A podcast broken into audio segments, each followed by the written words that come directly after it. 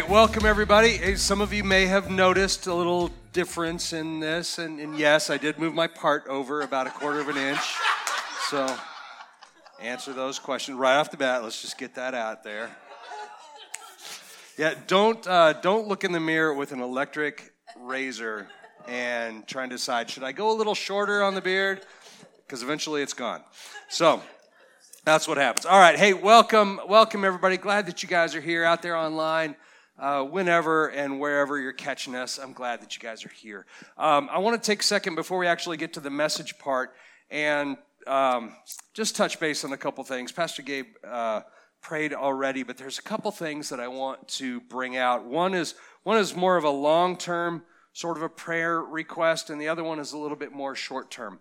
Um, and I was thinking about these things, and I'm like, well, we've got it handled. We got people on it. We're looking at it. We've got solutions. And then I thought, I'm teaching today on how we need to, to not do that, not do things on our own strength. We need to ask. And James 4 says, You ask not, uh, you have not because you ask not. It does go on to say, according to his will. We need to ask according to his will. And so I want to bring out two things. One is a little bit more of a long term need. And if you were here at the membership meeting on Friday, I talked about this a little bit. But we are in a place where we are beginning the process of looking for a either a new home or a permanent home for Discover. We are we are long-term planning now. We are vision planning. God has blessed us so much, and there are so many options that we have. Now, don't hear me saying this and think, we're going to be out on the streets. We have two years left in our lease here, so we, we could be here two years from now.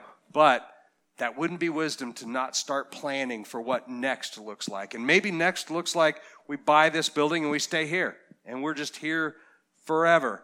Um, maybe it looks like there's another building, another facility, another place that would be better even for us for what we need. Um, so there's all those options right there, and we're looking at those. Two years will kind of be here before you know it. So we need to start planning. And what I thought was, why would I narrow it down to three or four of us who are looking at options when we've got an entire body of Christ out there online and in here who may.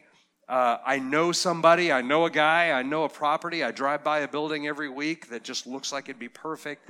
I'm throwing it out there to all of you that let's pray together but that also means we need to move. So if you have an option, you have an idea, you have a connection, bring those to us because now's the time to start thinking. And we don't know what it looks like. We always know that when God has a change in mind, it is better, it's for our good. And so I'm excited, whatever it is, if it's staying here or moving, I am willing to follow the Lord wherever He leads. Are you willing to follow us when we do that? When He moves? That's a resounding, eh, eh, a resounding, eh.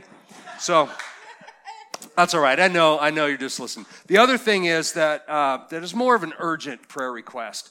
Is uh, many of you know Daniel DePluy, who runs uh, the Rise Coffee Shop. His family owns it, um, and and he runs it, and he's got an urgent need. And that need is this. He is, uh, some of you know and some of you don't, but he is not a U.S. citizen. His citizenship is actually in South Africa, and he's here on a visa. And that visa has expired. And he's been looking for ways to either get it reissued or get it lengthened, get it extended, any sort of however government works in that case, so that he can stay. But he has essentially exhausted all of the earthly possibilities that we have. And it looks like as soon as maybe next week, he might have to, to go back. And we don't know if it's going to be a short period of time, a long period of time. So it looks like changes. But here's what I know that God is not a respecter of paperwork or visas or even country borders. If He ordains it, then He can move in a miraculous way and make that work out. Now, I also know this if God has a move in store and He moves Daniel somewhere else, it'll be for his good. It'll be for our good. It'll be, he uses everything for the good of those who trust in him. And I know that Daniel does, and I know that we do. So, what I want to pray is number one, that God's will is going to be done, but then also for just a move of the miraculous. Would you join me in both of those things? Father God, we know that you are the provider, you are the creator. It is by your it is by your will that the earth came into being. So, Lord, these little issues are not insurmountable to you. They look like mountains to us, but Lord, you can move in a miraculous way. And you can make all of these things work out in ways that we will be so thankful for. We could never see it coming, but you make it happen. Lord, the miraculous is routine for you. We just pray now. We lift up these situations. Daniel with the coffee shop, our home here at Discover. And we just ask that you would just move in a miraculous way, that your will would be done through what happens. But more than that, that whatever happens in either situation, Lord, it would be done in such an amazing way that we couldn't point to anyone else but you. Let it not be something that happens where we say, oh, we figured it out. We had a plan. We took care of it, Lord, that we could point to you and no one but you and say, Lord, it is through your hand that this happened, and by that you get the glory. So, Lord, we lift up Daniel in the coffee shop. Help him, help that issue be resolved in a way that is life giving for Daniel, for the family, for the coffee shop, for those who know and love Daniel and, and, and are friends of Daniel's. Let it be just a life giving way that we can look and say, Your hand was in this, Lord. Help us find, find a permanent home where we can put down roots, stop, stop wandering, or stop even having the, the threat that we may have to wander. And Lord, just, just help us to put down roots and say, This is the place I've ordained for you. And let it all be done in just an incredible way that gives you glory. Father, we love you and we praise you in advance for the things that you're going to do around us and through us. It's in your name we pray. Amen. Amen. All right. Thank you, guys. Let's get into the message. we're in uh, we're in the Gospel of Mark still, and I say still, but every single week there's just more and more that we uncover in the Gospel of Mark, and I'm loving it. I hope you guys are too. Um, really, you guys could just not show. And I love teaching so much, I would just teach to the smiley face like I did when COVID was was new. Uh, that's not true. I love I love seeing your faces, and I hope that you get as much excitement uh, and as much um, as much just spirit of God as I do when I'm teaching it. So that's always my prayer. Let's get into the message, though. Again, Gospel of Mark, Jesus the servant Messiah we see Jesus and his disciples traveling around the Galilee, performing miracles and just basically creating mayhem for the Pharisees who don't know how to deal with this thing that's going on in their midst. All they know is it's upsetting their apple cart and they don't like it. So they've got a problem with it. Last time we checked in, actually, we saw uh, a little shift from Jesus and his disciples were traveling around the Galilee doing miracles. We saw Jesus in his in his hometown of Nazareth get rejected. And then he sends out, he divides the disciples out two by two, calls them apostles, and sends them out two by two to do ministry in the surrounding areas. Now, if this were a movie, we would see that meanwhile back at the ranch, you know, and it would switch. So we had a little one of those kind of segues last week where it went into uh, the story of John the Baptist and Herod. If you missed it, go back and check it online. Um, but it's one of those things that's kind of going on over here in the peripheral while the other things are happening. There's not necessarily a direct correlation, but it's important for us to know. We saw how Herod's sin, how his pride basically backed him into a corner that he couldn't get out of. And so he ends up actually taking the head of John the Baptist, presenting it to his daughter, who then gives it to her mother, and, and all because he made a prideful boast, a prideful oath that he had to back up. And he didn't want to, but he was backed into a corner and his pride made him do it. So that's what was going on over here. Now we go back to the apostles who have been sent out. They've been sent out, they're going around two by two on their first mission trip, preaching, driving out demons, anointing with oil, doing all those sorts of things. We see this Mark 6 12 and 13. And they went out and preached that people are to repent And they were casting out many demons and were anointing with oil many sick people and healing them. That's incredible. They had received this limited commission from Jesus and empowered to go out and do these things. And they're doing them all over the place. Now, they probably, we learn, this is one of the things that I like to do, is I like to look at the history and the region and the geography and kind of make it make sense. So I'm going to kind of try and make it clear to you. When they when he says they went out, remember they're kind of center they're they're in Nazareth. That's where they had just left. Now, Jesus sends them out into the surrounding villages to do ministry around there. Now, Jesus probably didn't hang out in Nazareth, he'd been run out of there.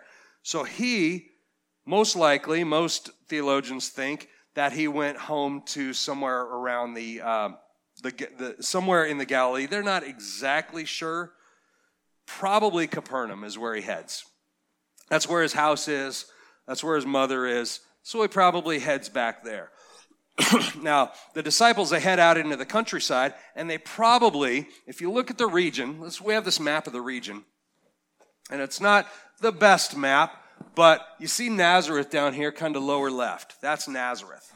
Now, if he's going to send them out, he's going to send them out into places that are probably within a day or two walk, kind of right around that region.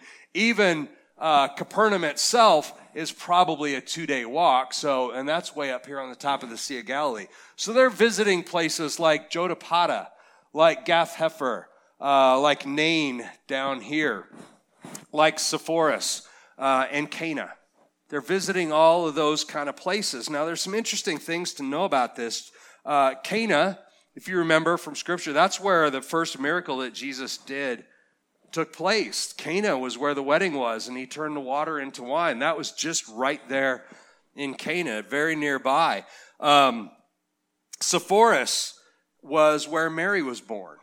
That's where Jesus' mother Mary was born. So she probably had friends and family and acquaintances and things there. Gath Hepher, um, the one that's hyphenated right down there, that's where Noah was born. So very minor little tiny villages, but very significant historically what we see. Um, we look at Nain. Uh, Nain down here, clear on the bottom, down near Mount Moriah, um, kind of the bottom edge of where they would have gone. That's where we see Luke 7 talks about Jesus raising the, uh, the widow's son from the dead. That happened down there. So this whole region is being touched little by little. And then there's one, I don't think it's on this map. No, it's called Legio. Area called Legio is actually the site of a Roman outpost. At the time they were doing this, it was a pretty small one. Later, it becomes much larger and much, much, much more significant and, and uh, historic. Um, but that's that's where he's traveling around. So so Jesus heads up to Capernaum or somewhere up in that Galilee region, and the disciples are left then to travel around this area doing ministry. That's where they are. Again, all within a day or two walk of each other. But he sent them out two by two, and they're out there traveling around doing their work. So that's where we pick up. Now, before we get back to the scriptures, I want to share with you just a little side note about Jotapata. You saw Jotapata up there. Now, again, at this time, of Jesus, it's a pretty small little Roman outpost. Dangerous place to go and perform miracles because you're going to create a stir. And if there's one thing Romans don't like, it's a commotion. They don't like that.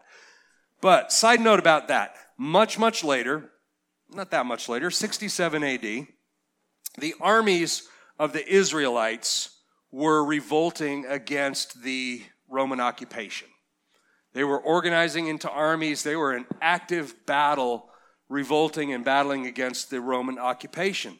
There was a commander of the northern Israelite army. So they were divided into north and south parts. The commander of the northern Israelite army um, made a last stand, if you will. There's really no other way to put it other than a last stand because it all ended up with every everyone of the Israelite army dead by suicide except for one.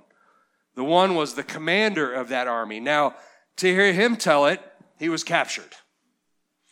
History is not always so kind, and they say that he snuck away, leaving his, his army at the hands of the Romans. But ultimately, whatever way, he ended up being captured. The remaining defenders there ended up committing suicide rather than to be taken captive by the Romans. Um, but that commander, captured by whatever means he was captured, they ended up taking him to Rome, and because he was he was educated, he was powerful, he knew the inside workings of the of the Israelite armies, and so he was actually conscripted. Um, he didn't volunteer. He was taken in and said, This is going to be your job. You're going to do it now. They didn't kill him, which was miraculous in itself, but they made him the official historian of the Roman and Jewish history. They made him do that. Now, this was formerly the commander of the northern Israelite army. And that Jewish commander's name was Josephus Flavius. We know him as Josephus. We talk about him. I talk about Josephus a lot because he's very well documented. You can buy, uh, in fact, I've got it in my office if anybody wants to see it. It's, it's a book, The Writings of Josephus, and he talks about the Jewish wars. He talks about uh, Jewish antiquities, meaning all the history of the Jewish people. He talks about many things in there. And he's got a unique perspective as former commander of the Northern Israelite army, and then also as now he's been incorporated into Rome. In fact, his name wasn't Josephus Flavius, that's a name given to him by the Romans, but that's what we know him by. So that's where he came from, and that's why he has a unique perspective, and, and the way that he documents the things that happened is incredibly accurate. Um, so, those of you who are kind of Bible nerds like me, and like some of you I know, um, you might enjoy that. And if you want to borrow my book on Josephus, let me know. I'll let you do that. So let's go back to Scripture. They returned, the disciples had returned back now to they gather together. They had, must have agreed on a time. They return back together to Jesus and they all come together. They're probably tired from the road, worn out. They've been traveling around doing ministry. Some places they've been very well received. Some places they had been rejected and it was a little bit of a tougher road for them. But either way, they got to be tired. They've been out on the road, staying at people's houses, uh, accepting food off of them for their existence. They didn't take a whole bunch with them. And they're probably just tired. Mark 6:30. The apostles gathered together with Jesus and they reported to him all that they had done and taught.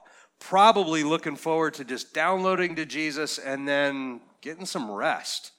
I want to take a shower. I want to have a hot meal. I want to sleep in a bed that's mine. Um, they're probably looking forward to that. Now, you see here in that scripture, it says the apostles. This is actually the first time where they're called apostles. And the reason that word apostle in the Greek means apostolos, that's, that's the actual Greek word of it. And it means literally one who is commissioned by another as their official representative. So when they were commissioned and sent out, they were representing Jesus. And so when they come back, they receive that title of apostle, and they're known as apostles formally from that time forward. This was also, when they came back, it was also the first time that they'd really seen each other. Because they had been traveling to all these different towns and compass points, and they came back, and they came back with news news of things happening in the world. What'd you hear? What'd you run into? What was going on with you? And they're sharing all these things.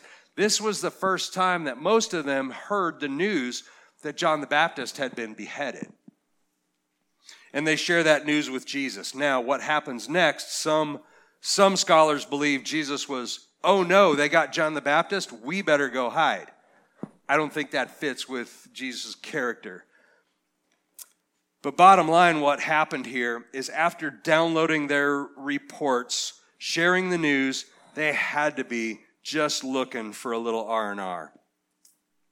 So, Jesus, knowing this, whenever we see Jesus go out and expend that kind of spiritual energy, what does he do afterwards? He always retreats to a place to just recharge and to pray and to recover before he goes out. That's a lesson for a lot of us. You can't just go and go and go. You need to rest and you need to recover. And Jesus recognizes that. Mark 6 31 32. And he said to them, Come away by yourselves to a secluded place and rest a little while. For there were many people coming and going, and they did not even have time to eat. Can you imagine their disappointment? Like, I just want to eat. And it says they can't. Verse 32 And they went away in the boat to a secluded place by themselves. So they couldn't even eat. There were so many people clamoring over them, they had to get in a boat literally and go somewhere else to try and find a little free time, a little space to where they could do that. Some translations use the word deserted instead of secluded. They say deserted or desolate, depending on your translation. It's not, it might be deserted, but it's not desolate. We'll talk about that here in just a minute. Luke 9:10 actually specifically tells us that they went to a place, place called Bethsaida. Okay, so they went to Bethsaida. Now, if you've ever been to Israel, and if you haven't, by any means necessary, except for sinful means. You need to find a way to get to Israel. It's incredible. But when you go, uh, one of the things that, that we saw when we went there is they take us to a place called the Church of the Multiplication.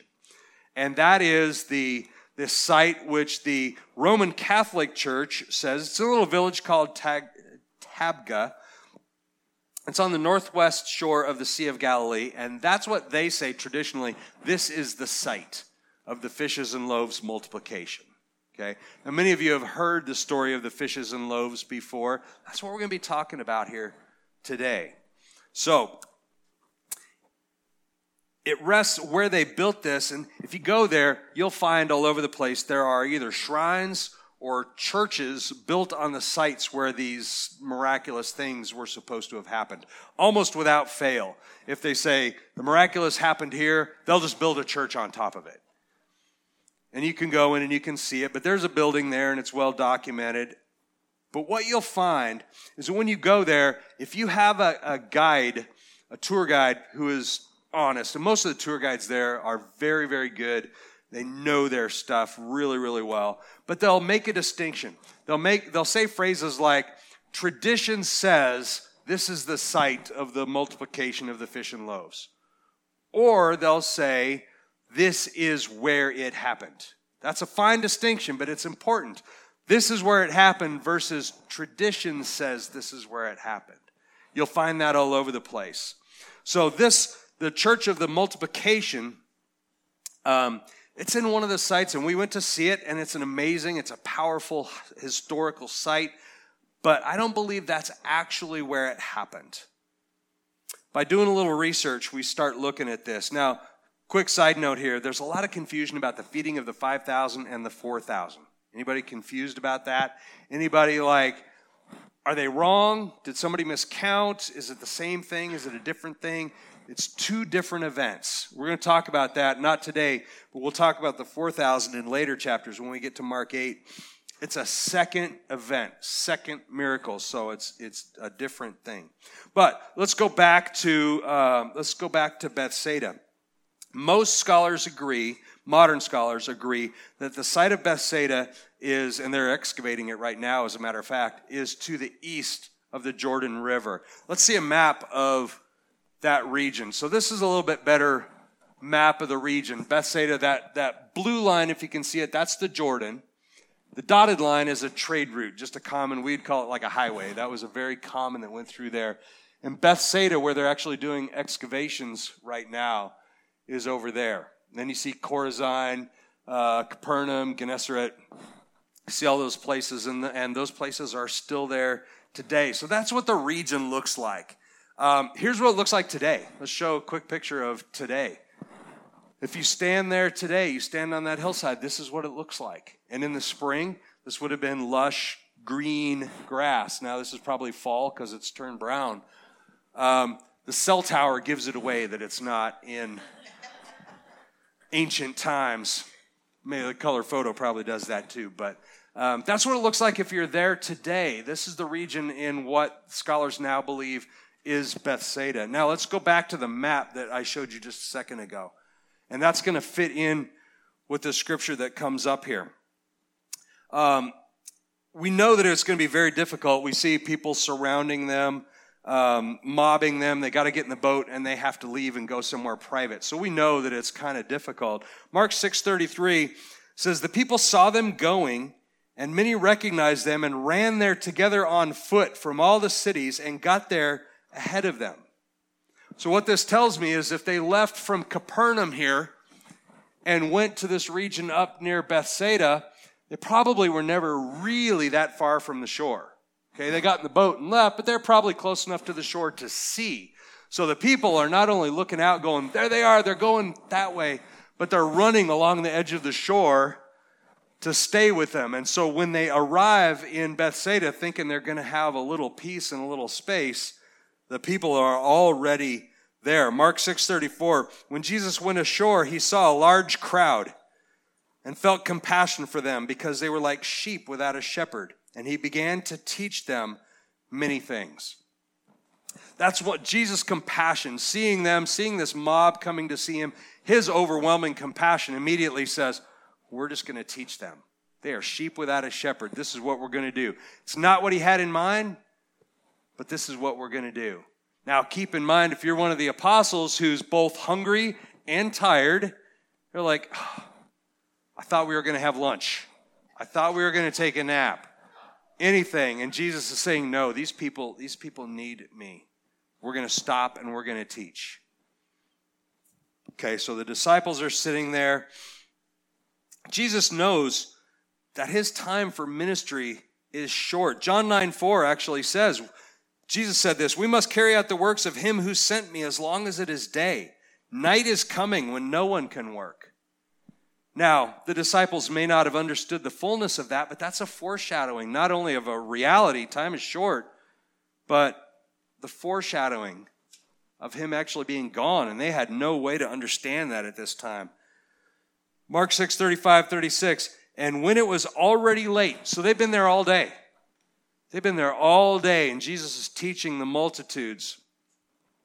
When the time was already late, his disciples came to him and said, This place is secluded and it's already late.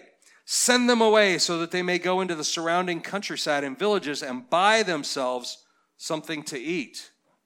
Now, it might seem compassionate. Look, Jesus, we're tired. They're tired. We're hungry. They're hungry. Let's let everybody go home. Let's take a break.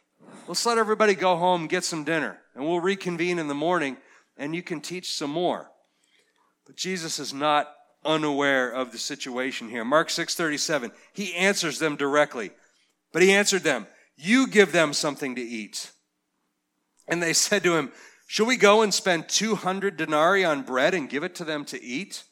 Okay, 200 denarii is about a year's wages for a person. So, number one, they probably didn't even have that. But they're saying, they're saying, okay, first of all, we don't have that kind of money. How are we supposed to do that? And then, secondly, if we did, wouldn't that be a huge waste? These people can just go home. We can just send them home and they can eat instead of spending any money that we do have.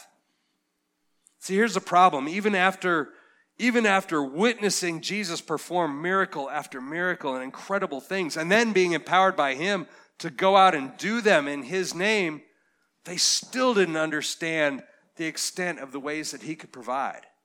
They had seen healing, they had seen demons driven out, they had seen people raised from the dead. They had seen all these things, but they had never seen food just miraculously appear. They had no concept for the many ways that Jesus could provide for them. And so their minds were going right to how can we fix this problem? We're hungry, they're hungry. Let's send everybody home so that we can all eat. Mark 6:38. But he said to them, "How many loaves do you have?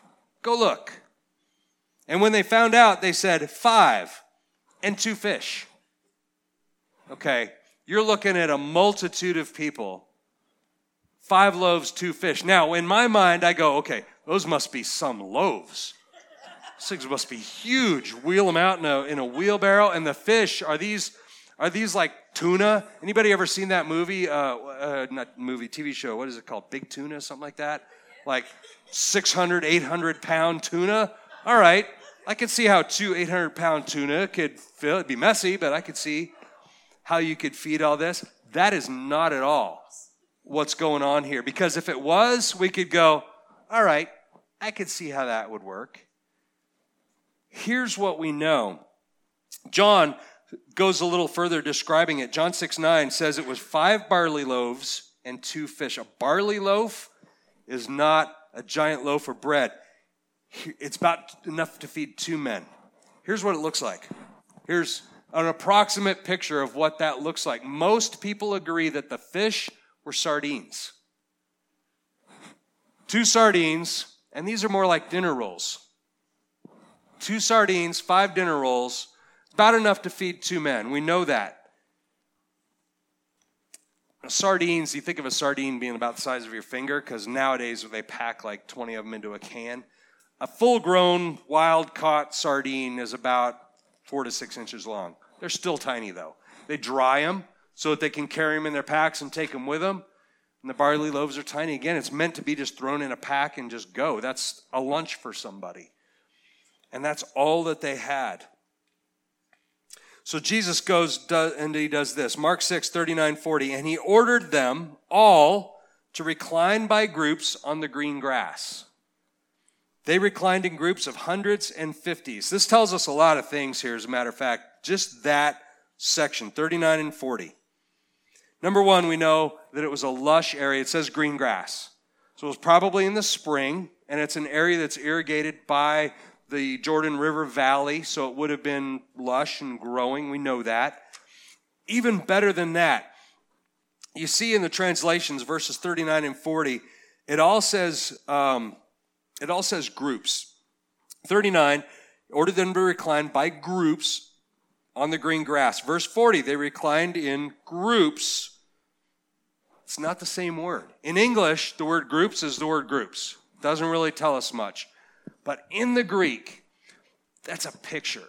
And let me share this with you. So, verse 39, where it says, He ordered them to recline by groups, that word translates in the Greek as symposium. Okay, symposium, the word really what it translates into is a drinking party or a festive gathering. Okay? If you know about Greek and Roman symposiums, it was a, it was a party. People would get drunk. I doubt that's what's going on here. We're focusing on the festive party aspect of that translation. Jesus is telling him in that word, this is not just going to be, we're going to feed you so you can survive and I'll keep preaching. This is now, this is a party. This is a festive occasion. We're celebrating. And we're celebrating, or we're about to celebrate God's provision. By using that word in that way at that time, he's saying, we're going to celebrate what God has done. Just you wait. Verse 40 then, they reclined in groups. That word groups is a Greek word, but it's a different word. It's praja.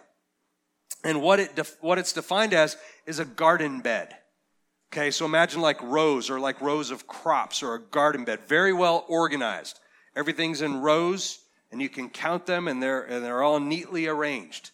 That's what that word means. So what he's telling them, the good shepherd Jesus is organizing people in an orderly way. And he's doing it for a couple reasons. One, you are not just a mob anymore. We are organized and we're here to celebrate what God has done. And then the practical step of ordering them into groups of 50s and hundreds, he's doing that for a couple reasons. One is we can count you now. We know how many there are. By just saying Jesus fed a mob, is that that's impactful, but if we know Jesus fed 5,000, and we can know that it was 5,000 because it says so. I'll share that with you in a second. Trust me, it says so. But what it does tell these people is that this is not just a mob, not just a curious mob. These are now honored guests who are here purposely to celebrate the provision of the Lord in this place.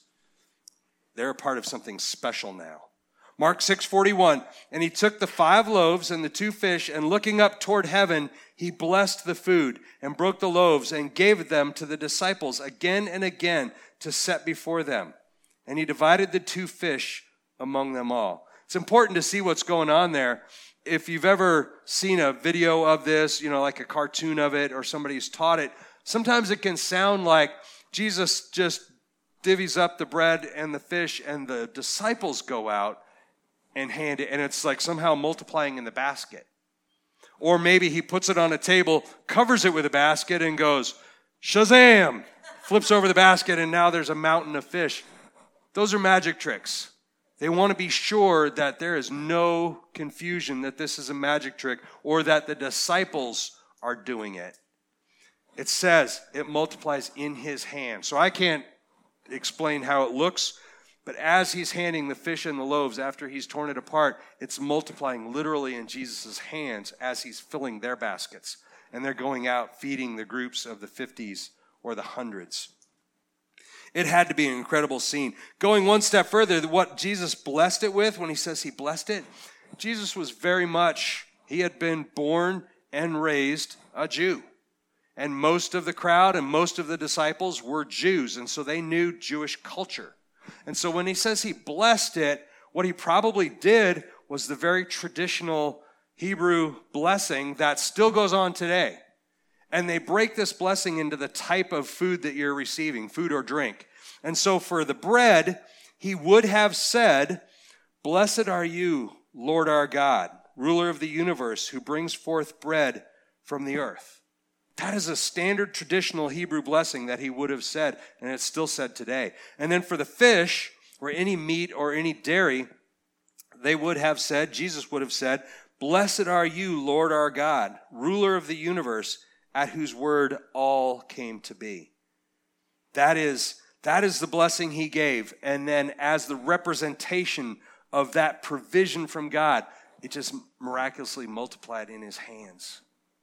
I can't imagine what it looked like, but there was no mistake. It was not a magic trick.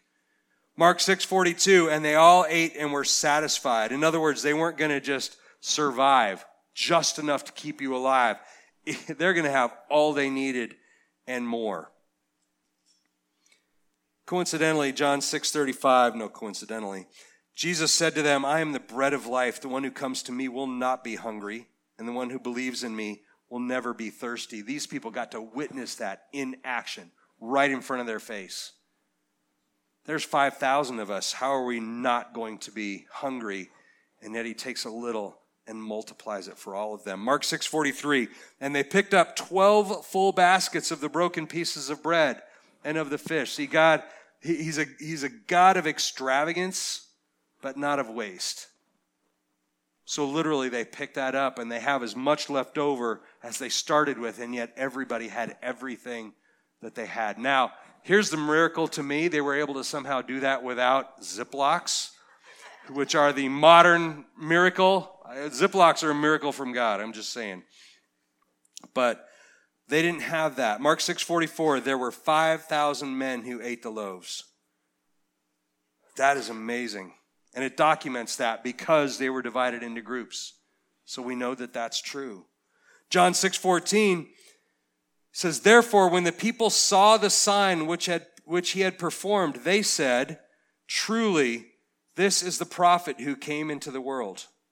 Now they are referring back. Remember these are these are Jewish people and they would have known Deuteronomy Deuteronomy 18:15 says, "The Lord your God will raise up for you a prophet like me from among you, from your countrymen.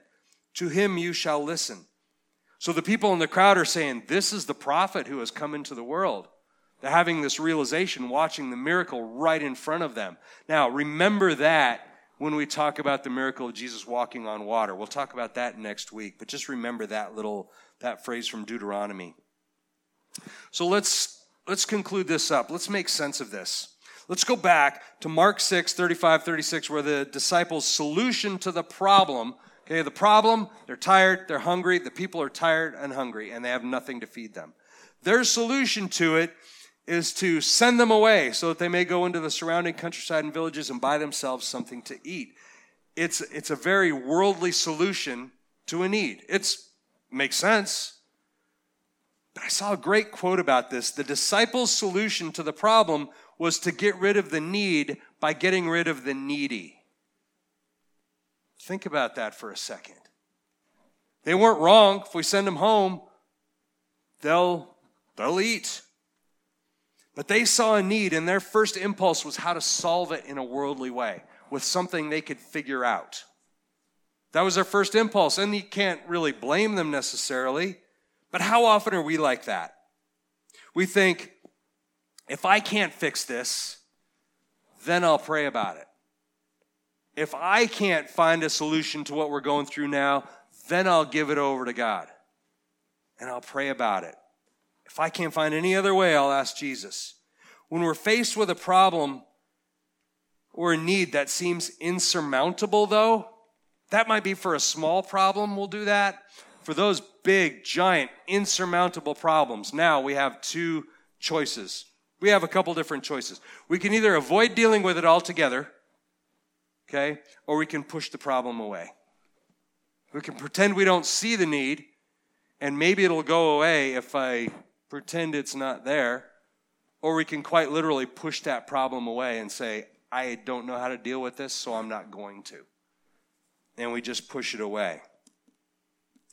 See, the enemy in that situation will speak to you, and he'll speak to you things like things like this. This is such an inconvenience to my life. See, the disciples here, they were hungry, they were tired, they wanted to eat, and like, oh, here's Jesus, he's teaching again. I guess we wait. And they were the instruments of handing out all this food. It doesn't tell us whether they ate first or during or after. Probably after, though. What an inconvenience to them. All these people that Jesus is blessing by teaching them, what a pain that is. I just want to go take a nap. I would imagine they were all hangry. The devil will speak to you things like, you only make it worse. If you try, you'll only make it worse. Now, again, I'm talking about those big problems. Or, just very simply, what about my own needs? Why would I give what little I have when it's barely enough for me? Lord, make a way. We'll say that. Or we'll say things like, I don't have the resources. I don't have the time. I don't have the money. I'm not smart enough to figure it out. I don't have the connections. I don't have, you fill in the blank. The bottom line is, though, do your prayers look more like this Lord, make this problem go away? Or do your problems look like, Lord, what do you want me to do? That's important. Let me say it again. Lord, make this problem disappear. You could pray that. Or you could pray, Lord, what do you want me to do? I think it's that second prayer that he's modeling here over and over and over again. We are to be instruments of God's provision. Jesus could have made a lobster dinner appear in everybody's lap that was sitting there. I know he could do that, but he didn't. He used the disciples, the cold, tired, weary, hungry disciples, to go out and be instruments of his provision. Jesus could have said, form a single line and I'll just hand it out. This will be cafeteria style.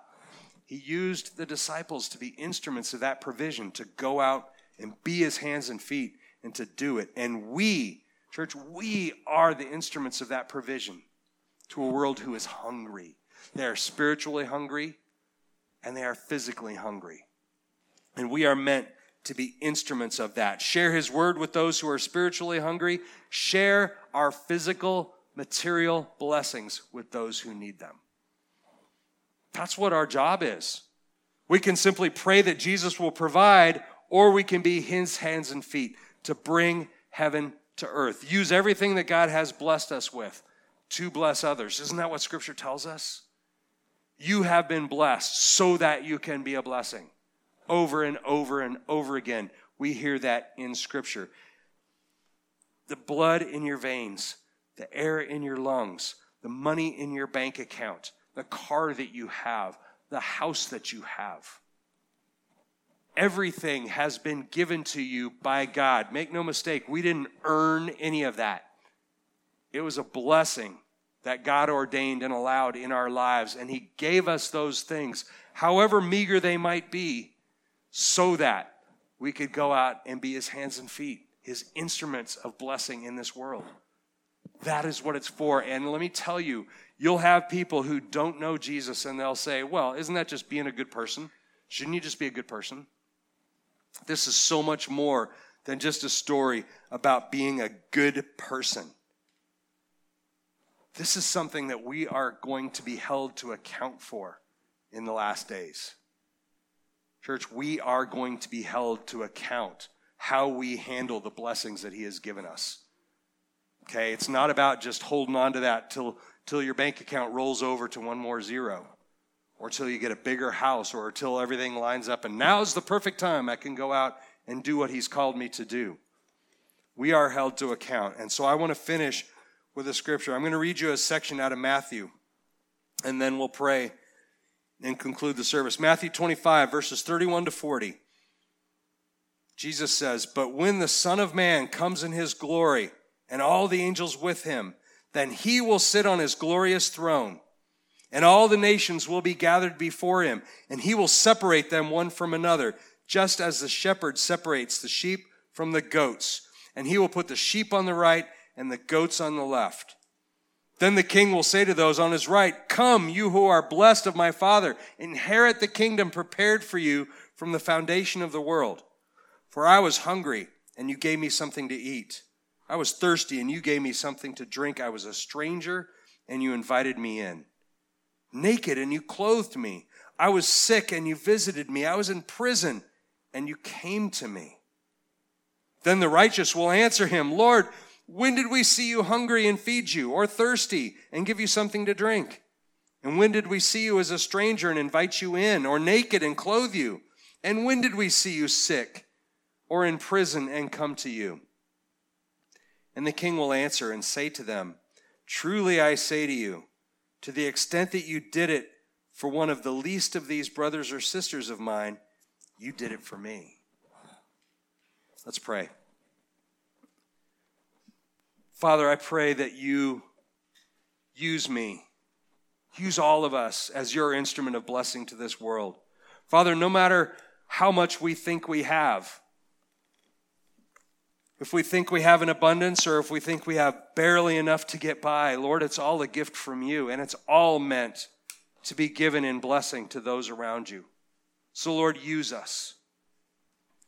Show us where we can be your hands and feet to this world and let us not shy away or shirk back from our mission to glorify you by giving the blessings you have given us out into this world freely, not, not reluctantly, not saving back enough for ourselves, but giving freely because you are a God who blesses in abundance.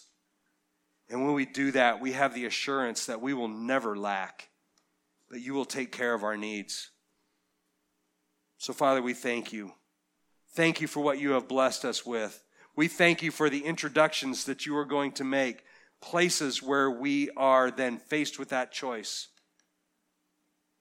Do I hold on to what you've given me or do I freely give? Lord, let us be bold enough. Let us be bold enough to do what you have called us to do, to give freely and to give joyfully, and to be your instruments of blessing in this world. Father, we praise you and we thank you in Jesus' name. Amen. Amen. Hey, we're going to take communion together right now. If you're out there online, grab your elements. Let's take it together. Here in house at the crosses, we have juice and bread and crackers, and you can serve yourself there. Gabe and I will be up front, and we have wine, and we would be happy to serve you communion. But let's do this. Let's do this in a steadfast kind of way, not like now's the time when we do this. Let's do this to put put some starch in our shorts, stiffen our back, and say, you know what? Every time we take communion, we say, Yes, Jesus, I'm on your side. And I will take everything I am and everything I have, and I will give it to you. And whoever you want me to give it to, wherever you want to send me, whatever you want to do with me and my life, Lord, it belongs to you. And by taking communion, that's what you're saying. You gave yourself on the cross for me, I will give myself to you. The reward is salvation. The, retor- the, the reward is eternal life in heaven. But that's not here and now. That's the reward later. We live the life now by aligning ourselves with what Jesus taught. And what he taught is sacrificial giving. Setting aside your hunger and your thirst and your tired feet and saying, I will serve until you tell me it's time to stop. That's our calling as children of the Lord Most High. When we take communion together, we celebrate that. Amen. We have prayer team in the back. Please, if you need prayer for anything at all, see them. Or maybe just turn to the person next to you and you pray with each other. That works too. We can worship together. We can listen to the words. We can just sit and soak in what the Lord has for you. But let's take time to thoughtfully respond to what He's putting on your heart right now. Thank you, guys.